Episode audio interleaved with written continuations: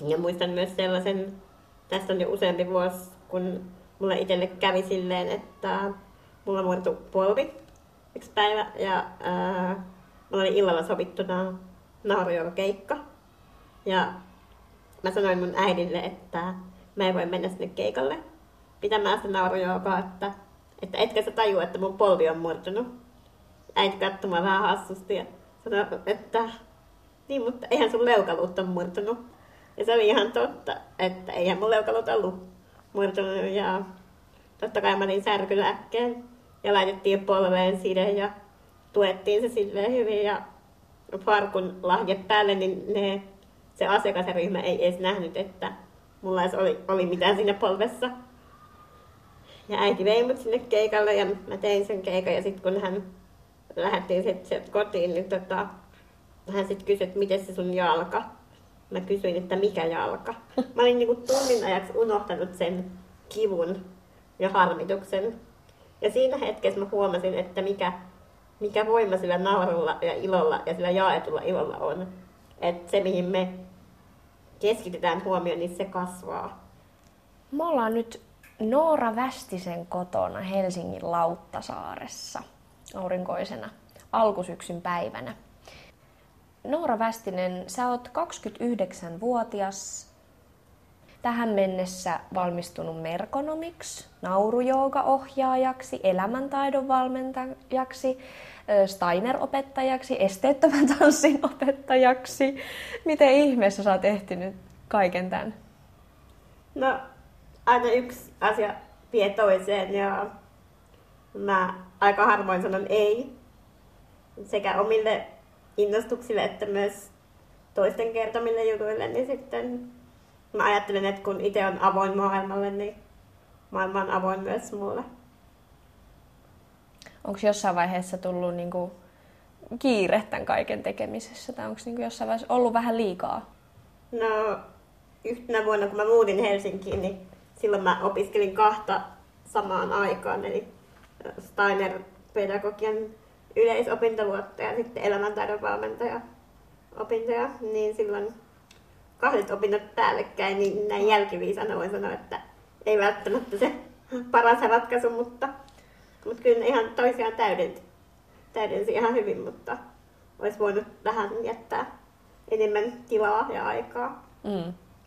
No, osaatko nyt sanoa, mikä sus tulee isona?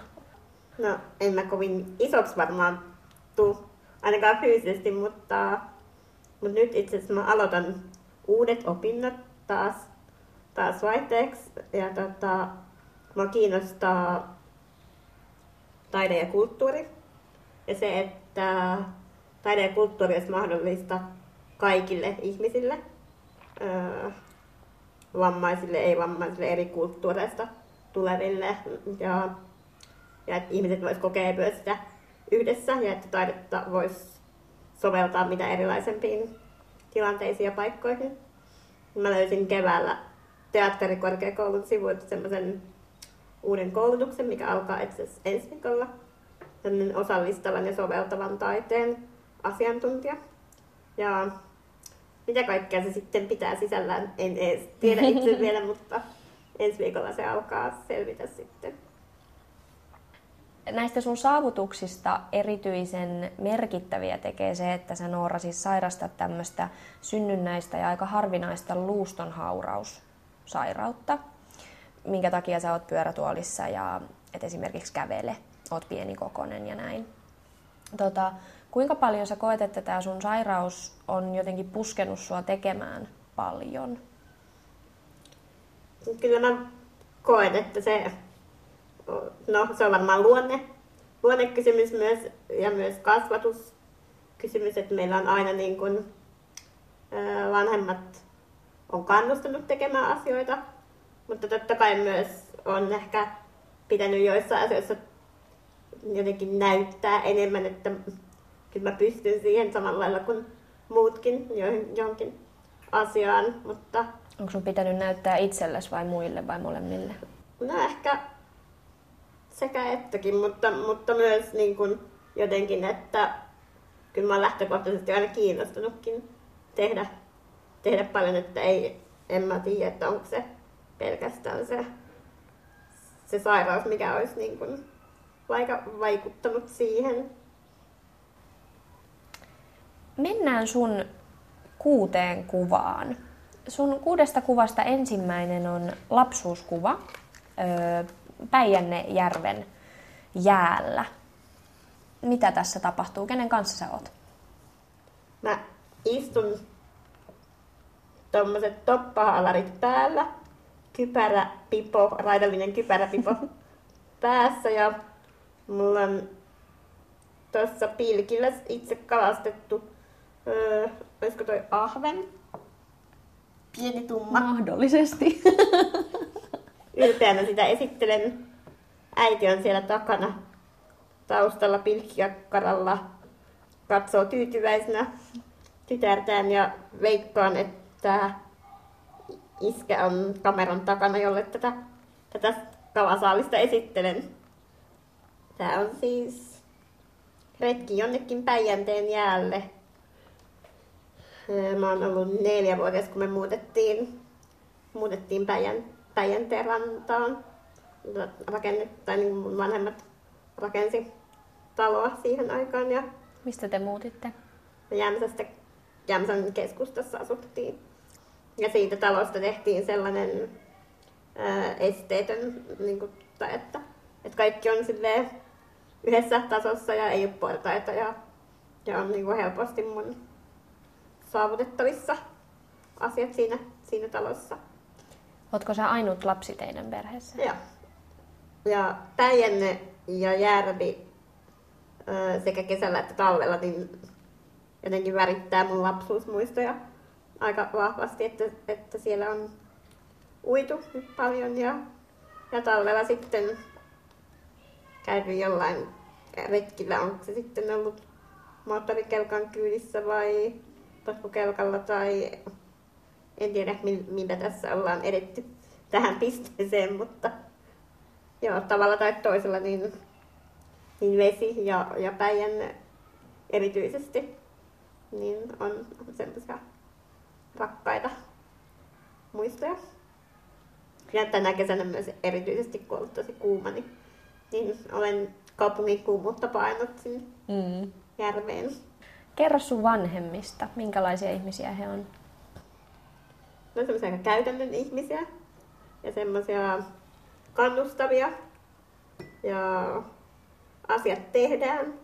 Niitä ei jäädä niinku turhaa murehtimaan, vaan, vaan jos on joku ongelma tai haaste, tai oikeastaan meillä ei ole ongelmia koskaan, vaan meillä on aina haasteita ja sitten selvitetään, niin kuin, että miten tästä, että niitä ei jäädä niin kuin, märehtimään, vaan aina keksitään joku ratkaisu. Että silloin kun mä oon syntynyt 29 vuotta sitten, niin öö, mun vammaisuus oli mun vanhemmille niin kuin yllätys. Että he ei osannut niin kuin etukäteen sitä odottaa. Ehkä siihen aikaan ei ultraäänessä nähty sit niin selkeästi kaikkia juttuja.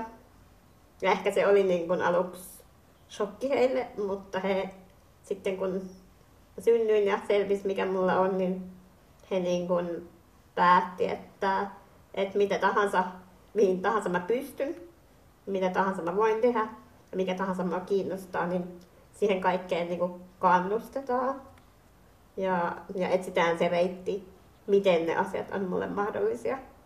Että hyvin semmoisia niin kuin, mm, ratkaisukeskeisiä ja eteenpäin meneviä tyyppejä hmm. on molemmat vanhemmat. Onko sun vanhemmat tälle aikuisiellä niin keksimässä sun elämässä niitä ratkaisuja ja tukemassa ja kannustamassa? No siinä määrin, kun mä tarvitsen heidän, heidän neuvoja, mutta kyllä mä aika paljon itse kehitän ja ratkaisen tätä juttuja. Mutta taito on vähän niin kuin tullut heiltä. Joo, joo. Ja kyllä mä tota, mutta kyllä sitten tulee joskus jotain tilanteita, että nyt, nyt mä soitan äidille ja äiti tietää. Mm. Sä olit lapsuudessa fyysisesti aika heikossa kunnossa. Sulla tuli aika paljon luunmurtumia. Joo. Olet kertonut, että aivastuksestakin saatto murtua joku kylkiluu tai muu. Ja. Tota, miten niistä selvittiin? Pysäyttikö ne sua koskaan? Lamaannuttiko ne sua koskaan? No, totta kai se harmitti aina, koska se kipu tuntui ikävältä ja, ja joskus tuntui epäreilulta, mm. että pitää olla, se kipu pitää vähän enemmän paikallaan. Silloin ei pysty niin paljon menemään tekemään.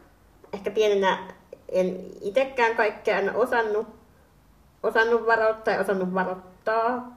Tai, tai sitten niin kun, ö, niitä murtumia tuli, voi saattaa tulla niin, niin yllättävissä tilanteissa ja, ja oli vaikka niin, että oli molemmat jalat leikattiin, niin sitten vaikka vielä sen lisäksi käsi murtui, kun laitettiin, tota, otettiin verikoita tai laitettiin semmoista tippaa käteen, niin murtu käsivarsi mm. tai jotain vaatetta pukiessa saattoi joku käsi tai jalka jotenkin olla huonossa asennossa ja sitten se tuli pieni hiusmurtuma tai jotain.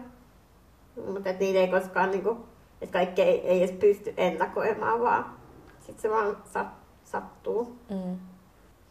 Mutta silti jotenkin, että se käsi tai jalka tai mikä nyt olikaan, niin mikä oli murtunut, niin se sidottiin ja sitten tehtiin niissä rajoissa, kun pysty tekemään, että sen ei kumminkaan annettu olla silleen täysin esteenä, että silti käytiin reissuja tekemässä tai, tai muuta ja sitten vaan varottiin. Mutta kyllä mä muistan, että on, on ollut jo joku kesä, kun olin vaikka leikkauksessa ja sitten oli, oli tota, koko kesän joku kipsi jalassa ja harmitti, kun ei päässyt uimaan. Enääkö sä et ole ihan näin heikossa kunnossa vai? Mm, no en. Et mä veikkaan, että se liittyy siihen, että lapsena ne luut on hauraammat. Ja sitten mä, käyn, mä oon käynyt kyllä koko elämäni fysioterapiassa säännöllisesti viikoittain useamman kerran, niin ne vahvat luut tai vahvat lihakset niin tukee sitä mm. heikkoa luustoa. Niin se on niin ehkä se paras ennaltaehkäisevä tapa tukea sitä luustoa. Joo.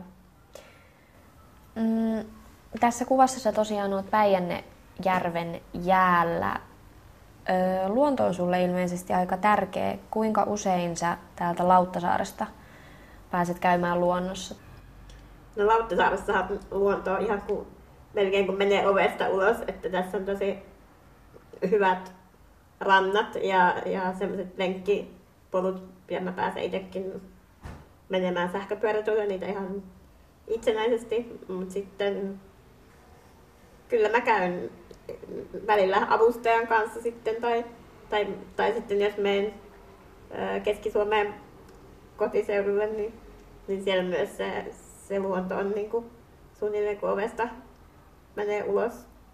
Että kyllä mä pidän sitä tosi tärkeänä, että, että se luonto tai varsinkin vesielementti on, on lähellä. Ja olen joskus miettinyt sitä, että miten se vaikuttaa myös semmoiseen mielenlaatuun, että jos niin kuin illalla tai aamulla tuijottaa jotain tyyntä järven pintaa, että vaikka sisällä kiehuista olisi sata asiaa mielessä, niin sitten kun katsoo ilta, illalla, kun syö iltapalaa, niin vaikka jotain tyyntä järven pintaa, niin jotenkin tuntuu, että kaikki on hyvin lapsuudessa siihen maisemaan on niin kuin tottunut ja silmälle pääsi, niin, mm. niin tavallaan, että miten se, se vaikuttaa sitten semmoiseen, että elämä kantaa ja niin kuin se vesi kantaa.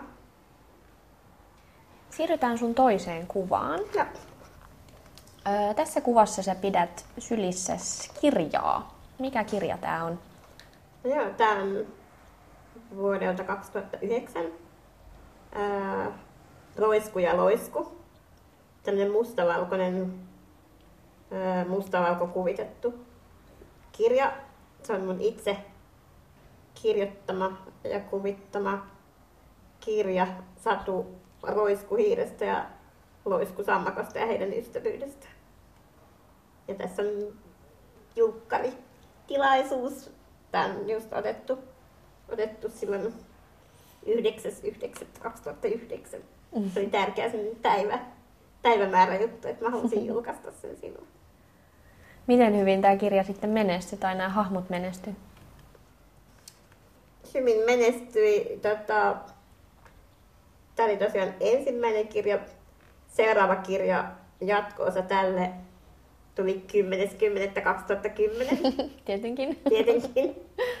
Jonka jälkeen mä vielä tein muutamia postikortteja ja yhden seinäkalenterin myös omakustanteena. Ja sitten Roisku ja Loisku jäi muutamaksi vuodeksi vähän taka-alalle tauolle mm, niin kuin semmoisesta aktiivisesta piirtämis, piirtämisestä, mutta myöhemmin se tarina sai sitten vielä jatkoa kuvien muodossa Vallila Interiorin kankaissa, jossa sitten lasten kankaissa nämä samat veijarit siellä hyppelehtii. Miten Roisku ja Loisku syntyi? No se oli aika hauska tarina. Itse asiassa ennen sitä mä olin kuusi vuotta täysin piirtämättä. Mä tykkäsin vielä ala-asteella, yläasteen alussakin piirtää. Mutta sitten joku mm, huolimaton opettajan lause siitä, että mä en ole kauhean hyvä siinä. Ehkä ei perspektiivioppi ollut niin kuin ihan hallussa. Ja sitten joku opettajan semmoinen huolimaton kommentti siitä, niin mä jotenkin 13-vuotiaana ehkä murrosikä ja joku sinne herkkyys, niin, niin otin sen silleen, että mä en osaa ollenkaan piirtää. Mä oon aivan huono piirtäjä. Ehkä vähän liiottelin itsekin tätä opettajan kommenttia, mm. mutta, mutta sitten se piirtäminen jäi kokonaan. Ja kuuteen vuoteen en sitten piirtänyt. Ja sitten tuli meidän sukuun syntyi tyttö silloin keväällä 2009. Ja tota, mä halusin tehdä hänelle siis sadun. Ja sitä tarinaa tuli sen verran paljon, että siitä tuli niin kuin kokonaisen lastenkirjan verran tekstiä. Ja mä halusin sille kuvituksen. Ja aluksi mä mietin, että mä pyydän jotain toista ihmistä kuvittamaan sen.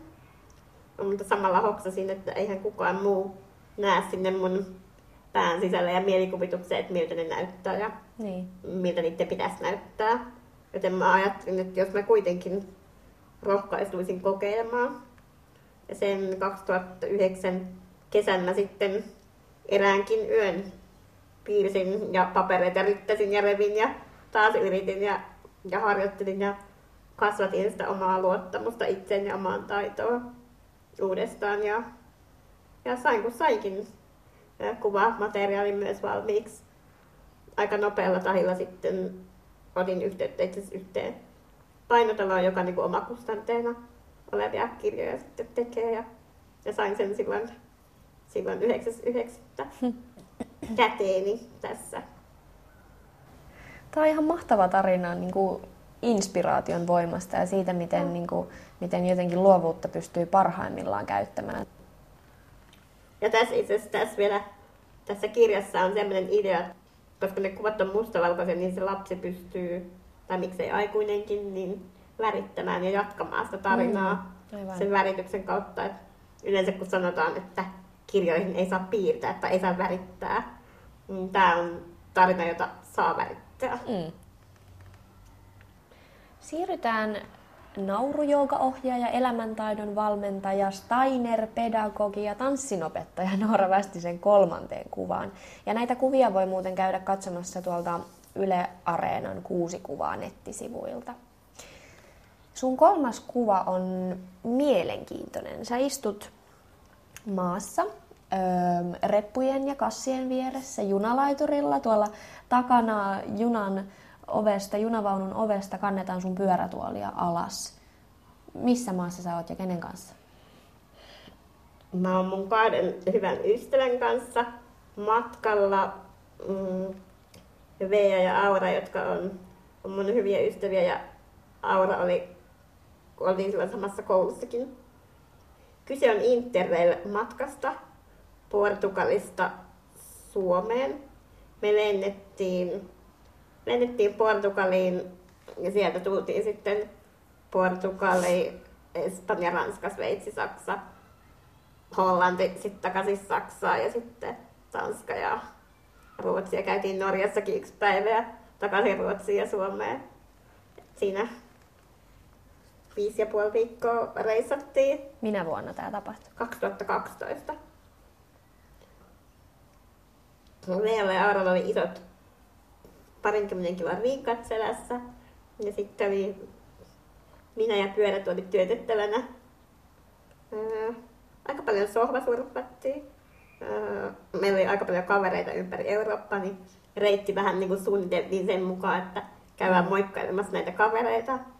Ja sitten myös saatiin aika edullinen meidän matkasta, että ei tarvinnut kovin, kovin monia öitä viettää missään, missään hostellissa. Että ehkä siitä viien ja puolen viikon matkasta ehkä neljä vai viisi yötä oltiin hostellissa ja kaikki muut oltiin okay. kavereiden ja tuttujen luona tai, tai sitten sen Couchsurfing-palvelun kautta jonkun uuden tutun luona sitten. Ja tota, ää, tutustuttiin ihan mahtaviin ihmisiin ja kulttuureihin ja, ja huomattiin se, että vaikka ää, Suomi on siis itse asiassa tosi esteetön maa verrattuna moneen, moneen muuhun maahan, mutta, mutta vaikka sitä esteettömyyttä ei jokaisessa maassa olekaan niin paljon niin tosi avuliaita ihmisiä. Ja aina kun pyysi apua, niin sitä myös sai. Ja ihmiset tuli jotenkin tosi silleen ystävällisiä avuliaita. Ja, ja mm, kävi kaikkia hassuja tilanteita, että olikin yhtäkkiä oltiin illalla Barcelonassa ja, ja ei päästykään yöjunaan ja sitten ei ollutkaan yöpaikkaa ja kaikkea, okay. kaikkea tämmöisiä ja sitten aina kumminkin löytyi joku, joku keino, miten löydettiin sitten joku. Mm, kaikesta selvisitte. Joo, katto päänpä. Okei. Okay.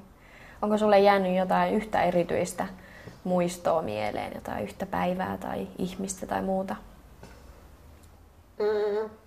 Tuossa aikaisemmin, kun mainitsin sitä, että äiti tietää vastaukset, niin, niin oli semmoinen, että me oltiin oltu jo yksi yö Pariisissa.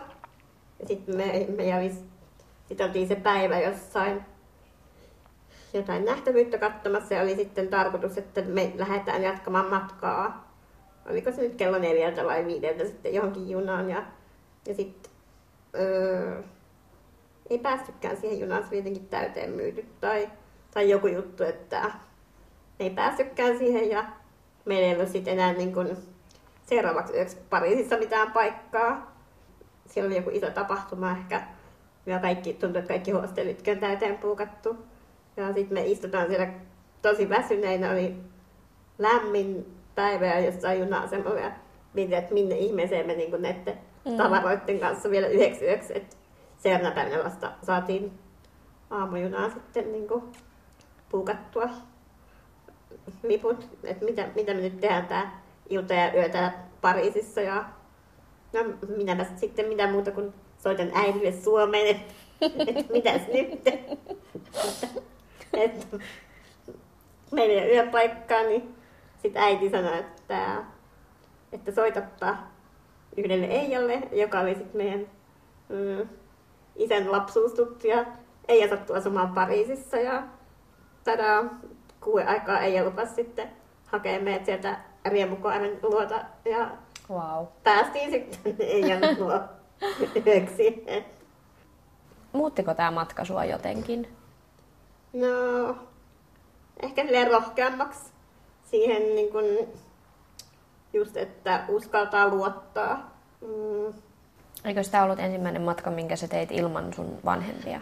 No, ensimmäinen pitkä matka. Niin, olin mä semmoisia muutaman päivän ulkomaanmatkoja tehnyt kyllä Joo. aikaisemminkin kavereiden ja avustajan kanssa.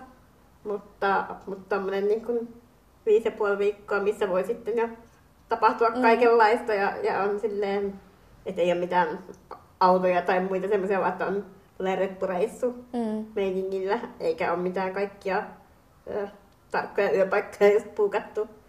Ja sitten totta kai se opetti myös semmoista meidän kolmen niin kun, keskinäistä semmoista, että viidessä ja puolessa viikossa kun ollaan tiiviisti kolmesta, niin tota, joustavuutta ja semmoista, että varmaan jokaista meitä vuorollamme ärsytti joku toinen toisissamme joku piirre, mutta sitten pitää jaksaa ja, ja sitten niin kuin, kumminkin se, että kaikista ärsytyksistä huolimatta niin oli kumminkin niin kuin, tukena ja turvana toisillemme ja, ja pääosin oli kyllä siis tosi hauskaa ja naurettiin tosi paljon ja, ja kaikkia semmoisia hauskoja kommelluksia.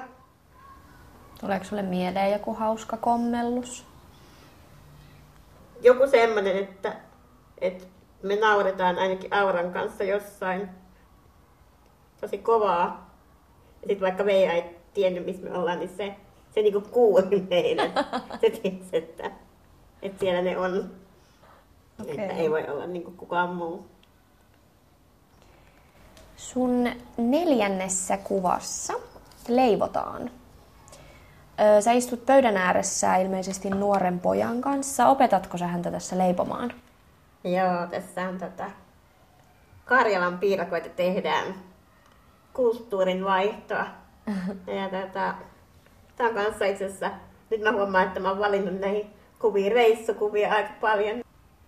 Tämä on kesältä 2015 Slovakiasta. Mä olin siellä Presovin kaupungissa kaksi kuukautta vapaaehtoistyöntekijänä semmoisen European Volunteering Service semmoisen kautta. Ja se on siis eurooppalainen vapaaehtoispalvelu, joka lähettää eri maiden eurooppalaisia toisiin maihin oppimaan asioita ja tekemään vapaaehtoistöitä öö, erilaisissa paikoissa. Se voi olla kulttuuripaikoissa tai öö, erilaisilla maatiloilla, luomutiloilla tai, tai erilaisissa sosiaali- ja terveysalan paikoissa. Tai mä olin öö, tuolla Slovakiassa semmoisessa kehitysvammaisten nuorten päivätoimintakeskuksessa ja tein siellä opetus- ja ohjaustehtäviä.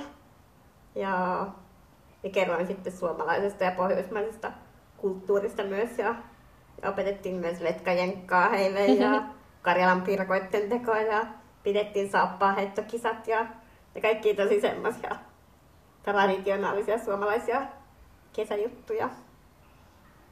Mulla oli mukana kaksi avustajaa ja sitten siellä samassa paikassa työskenteli myös toinen, toinen tyttö, tota, mm, vapaaehtoistyöntekijä Suomesta ja hänen, hänen tota, avustaja myöskin sitten oli siellä ja kävipä niin, että sitten mun, mun toinen avustaja ja tämän, tämän toisen tytön avustaja kohtasivat toisensa ja tänä kesänä vietettiin heidän häitä. Että, wow, että, tota, niin, jokainen sai sieltä matkalta jotain.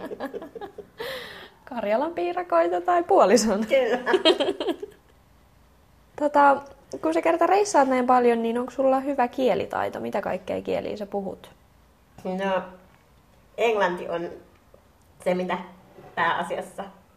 Ja itse asiassa se on myös sellainen juttu, jos mä mietin vaikka sitä 2012 vuoden interreilia ja verrattuna vaikka tätä 2015 vuoden reissua, niin mm, mä joskus nuorempana jännitti puhua englantia, mutta se kielitaito vaan paranee, kun puhuu. Mm. Ja, ja niin kuin se on yksi sellainen tosi tärkeä juttu, mikä on kokenut, että se vahvistuu ja se oma itsevarmuus siihen kielitaitoon ja siihen, että pärjää ja tulee ymmärretyksi ja ymmärtää Huomasitko se tällä matkalla jotain suuria eroja niin kuin Slovakian ja Suomen tämmöisessä kun hoitokulttuurissa tai järjestelmissä tai miten ihmisiin, vammaisiin ihmisiin suhtaudutaan? No joo, itse asiassa se oli äh, aika yllättävää jotenkin. Tai no, ei nyt ehkä niin yllättävää, mutta kumminkin, kumminkin sellaista, että kun kerroin siellä, että on, olen kotoisin Suomesta ja mulla on luokan opettajan, Steiner luokan opettajan pätevyys ja, ja se, että on vammainen nainen, tosi pienikokoinen ja se on heille vielä aika utopiaa niin kuin silleen, että, että siellä vammaisten ihmisten kouluttautuminen ihan am- ammattiin saati työllistyminen niin on vielä jossain tosi, tosi kaukana tulevaisuudessa. Okay.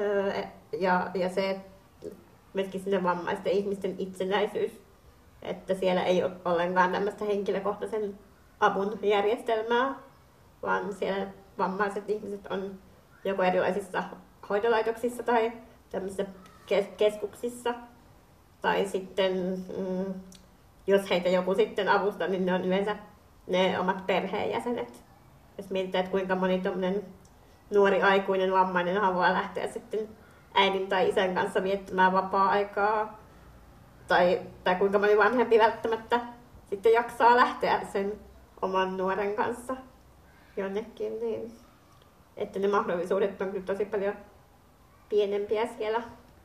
Ja sitten ihan sellaiset kaikki fyysiset rakenteet, että aika monet rakennukset on tosi esteellisiä ja silleen, ja vaikka sellainen, että junat on tosi korkeita, ja jos haluaa mennä kaupungista toiseen mm, junalla, niin sitten pitää osata kaksi viikkoa ennen sitä sun matkaa osata tilata, soittaa sinne paikalliselle juna, junayhtiölle ja tilata kaksi viikkoa ennen se, se esteetön juna, missä on matala lattia tai, tai joku hissi. Aha. Mutta että kuinka moni nyt pystyy sitten suunnittelemaan kaksi viikkoa etukäteen elämänsä aina niin kuin junan tilaamisen suhteen tai hissin tilaamisten, että niin. en, en minä ainakaan. Miltä susta tuntuu nähdä tuommoinen niin kuin, ei niin toimiva järjestelmä no, vammaisille? Olihan se aika herättelevä ja, ja saan kokea itse kiitollisuutta siitä, että, että meillä toimii Suomessa näin hyvin. Ja koin, että olin, olin siellä omalla esimerkilläni aika silmiä avaava, että ei he välttämättä olleet edes osanneet uneksia niistä mahdollisuuksista, mitä, mitä meillä täällä on. Toivon, että, että tota, pikkuhiljaa eri, eri kautta sitten ö, ihmiset avaa silmiä ja mieltään sille ja pystytään laittamaan, laittamaan asioita sillä lailla eteenpäin, että, että sitten kaikenlaiset ihmiset, vaikka nyt Slovakiassakin ja monessa muussakin maassa mm. varmasti, niin, niin pääsis enemmän sitten elämään sellaista itsenäistä elämää. Noora Västinen, sun viidennessä kuvassa Sä oot tosi iloinen. sulla, on, sulla on mikki suun edessä ja ilmeisesti sä vedättäis jotain tapahtumaa. Joo. Onko tää naurujooga? No tää on naurujooga. Mulla on siinä käsitellään hauskasti pystyssä vähän kuin hampaita harjais. Ja mulla on itse asiassa kädessä semmoinen mielikuvitushammasharja, jota, jota nyt ei näy siinä, mutta sen voi mielikuvitella siihen mun käteen. Ja, ja siinä mä opetan naurujoukaa, jos siis hahatusäänteellä harjataan hampaita. Mä oon ollut 2009 vuodesta asti naurujoka-ohjaaja ja käynyt pitämässä lukuisia, lukuisia naurujouka-työpajoja. Tämä kyseinen työpaja, mistä tämä on nyt, tämä on tämän kesän yhdeltä festivaaleilta, inklusiivisen tanssin festivaaleilta, sellaiset Meet Share Dance-festivaalit Portugalissa, missä oltiin mun kollegan Vea Vainion kanssa tota, pitämässä työpajaa. Ja se meidän työpaja on sen naurat tanssi hengitä kokonaisuus, missä, missä siis me tuodaan naurua, tanssia ja liikettä ja leikkiä ja hengitys- ja rentoutusharjoituksia ihmisille. Ja me ollaan aloitettu se projekti 2016 alun perin täällä Suomessa vietiin sitä erilaisiin päivätoimintakeskuksiin ja, ja moniin semmoisiin laitoksiin, missä sitä ä, iloa ja leikkiä ei, ei ehkä niin paljon ole. Ja haluttiin tuoda sillä sekä niiden paikkojen asiakkaat että henkilökunta yhteen ja, ja niin kuin kohtaamaan jotenkin ihminen ihmiselle. Mm. Että ne semmoiset turhat hierarkiat unohdettaisiin sen sen tuokion ajaksi ja, ja vaan tehtäisiin niitä semmoisia nauruja, tanssia, leikkiä, hengitysjuttuja yhdessä ja haluttiin tutkia sitä, että miten, miten se ihmisten keskinäinen avoimuus ja luottamus, miten se muuttuu, jos me tehdään sellaisia harjoituksia. Ja 2016 vuodesta asti ollaan tehty tätä ja nyt ollaan sitten muutaman kerran päästy pitämään myös ulkomailla. Eka oli vuosi sitten keväällä Ruotsissa käytiin pitämässä Uppsalassa ja nyt oltiin sitten tuolla Portugalissa tuolla festivaaleilla. Miten ihmiset suhtautuu naurujoogaan? Monella tavalla pääosin nauraen, mikä se on ihan toivottavaa. Mutta tota, osa ehkä vähän epäilevästi aluksi. Ja nauruahan liittyy monenlaisia mm, ajatuksia. Monet pelkää, että se on naurua tai monille tulee mieleen, että joutuuko naurun alaiseksi. Mm. Mutta nauru, jokahan ei perustu huumoriin, ei pilkkaan, ei tarvitse olla yhteistä äidinkieltä, ei yhteistä ymmärryksen tasoa, vaan, vaan nauru, joka perustuu siihen, että tehdään tekonaurua. Ja se katsekontaktin kuulemisen ja koskemisen kautta jaetaan ja se voi muuttua aidoksi nauruksi. Ja se jotenkin vapauttaa, vapauttaa kehoa ja mieltä ja vähentää stressiä. Onko ikinä käynyt noissa sun ohjauksissa silleen, että, että sitä aitoa naurua ei sieltä vaan tuu? Joo, joo, ja se on ihan ok. Ja mä sanon sen myös siinä alussa, että niin. jos ei naurata, niin ei ole pakko naurata. Ja, ja joku on jopa alkanut itkemään, koska se nauru saattaa myös paukasta jotain muita tunteita. Ja musta tuntuu, että mikä tahansa se onkin, niin, niin se on hyvä, että se niin kuin herät, herättää meitä. Se toimii, kun se herättää mm. jotain. Mm. Niin se, se, ehkä se uskallus ja leikkimielisyys on se juttu siinä, mitä haetaan. Pieni lapsihan osaa, osaa nauraa ja leikkiä luonnostaan, mutta ehkä sitten iän myötä, kun me tullaan aikuisiksi, tulee kiirettä ja stressiä ja erilaisia elämäntuomia, kipuja ja kolhuja ja haasteita, niin sitten me jotenkin vakavoidutaan ja unohdetaan se leikki ja nauru. Ja sinne turhanpäiväinen nauru, tiedätkö? Ihan semmoinen, mitä lapsena tekee tosi, tosi huonostaan, niin, mm. niin jotenkin sellaisen vaiheen käännetään niin uudestaan päälle. Miten tämä naurujooga liittyy joogaan? Hengittämisen kautta, että siinä okay. tehdään erilaisia taputus- ja hengitysharjoituksia. Ja se on tosi hyvää jumppaa myös niin kuin pallealle, hengityselimistölle, koko aineenvaihdunnalle ja verenkierrolle. Mitä tämä nauru ja ilo merkitsee sulle itselle?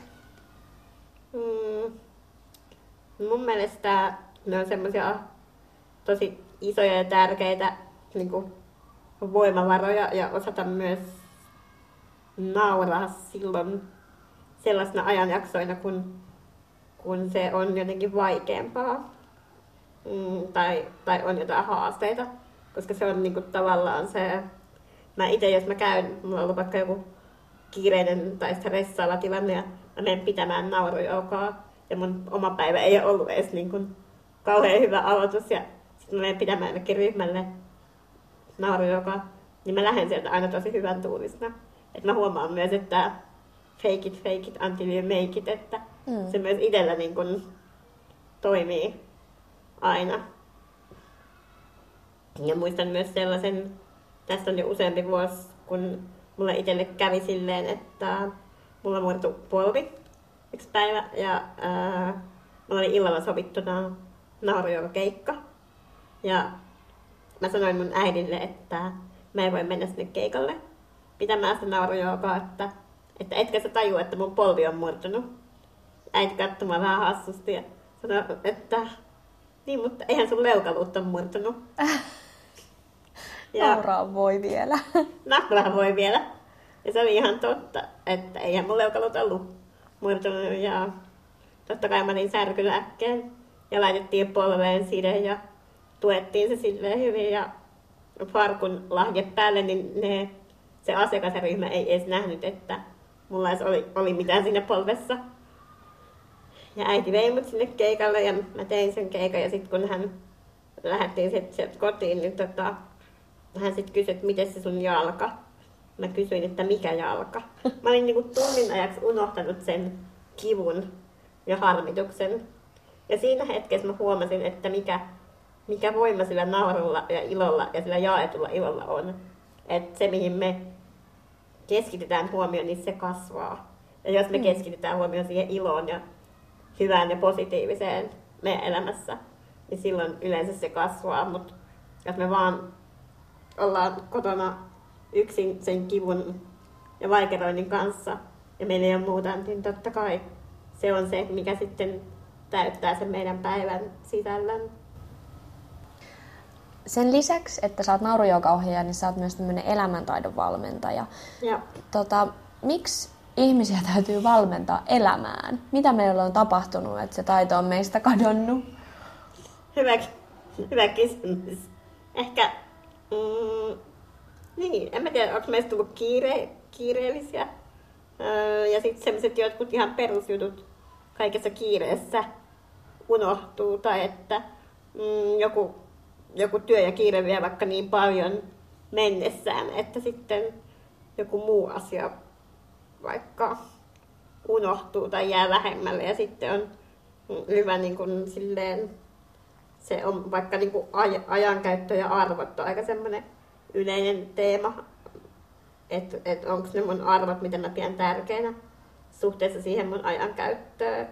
Jos mä koen, että mun perhe tai terveys on mulle tärkeitä, mutta sitten mun kaiken ajan vie mun työ, niin sitten että onhan se tärkeää pitää huolta siitä omasta mm, terveydestä ja hyvinvoinnista ja jaksamisesta, koska vaan kun pitää siitä huolta, niin sitten hän jaksaa antaa myös siinä työssä ja, ja myös siinä, siinä öö, perheelle tai läheisille.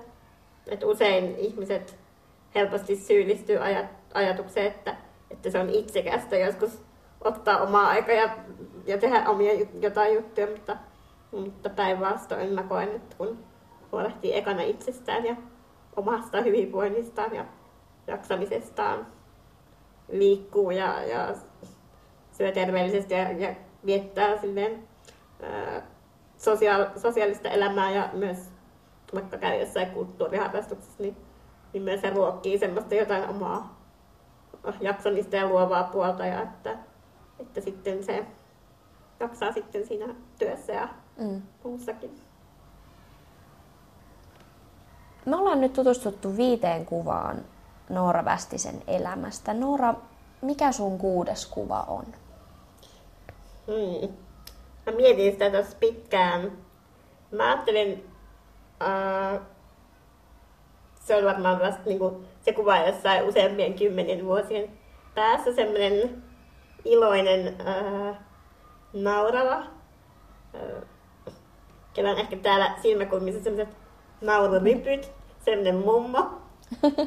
semmoinen van, vanha ja viisas ja iloinen mummo mä jotenkin itse fanitan kaikkia mummoja, isoäiti-ihmisiä ja semmoisia vanhoja viisaita harmaahiuksisia, hopeahiuksisia mummoja, joilla on jotain suuria elämän viisauksia. Ja, ja sellainen, vaikka ovatkin nähneet kaikenlaista ja kokeneet jotain rankkoja juttuja elämässä, mutta silti heissä on semmoinen niin kuin, joku lapsenomainen uteliaisuus elämää kohtaan semmoinen pilke silmäkulmassa, niin mä toivon, että mä itse olisin myös vanhana sellainen samanlainen niin kuin, tota, elämän myönteinen nauruvipyt silmäkulmissa.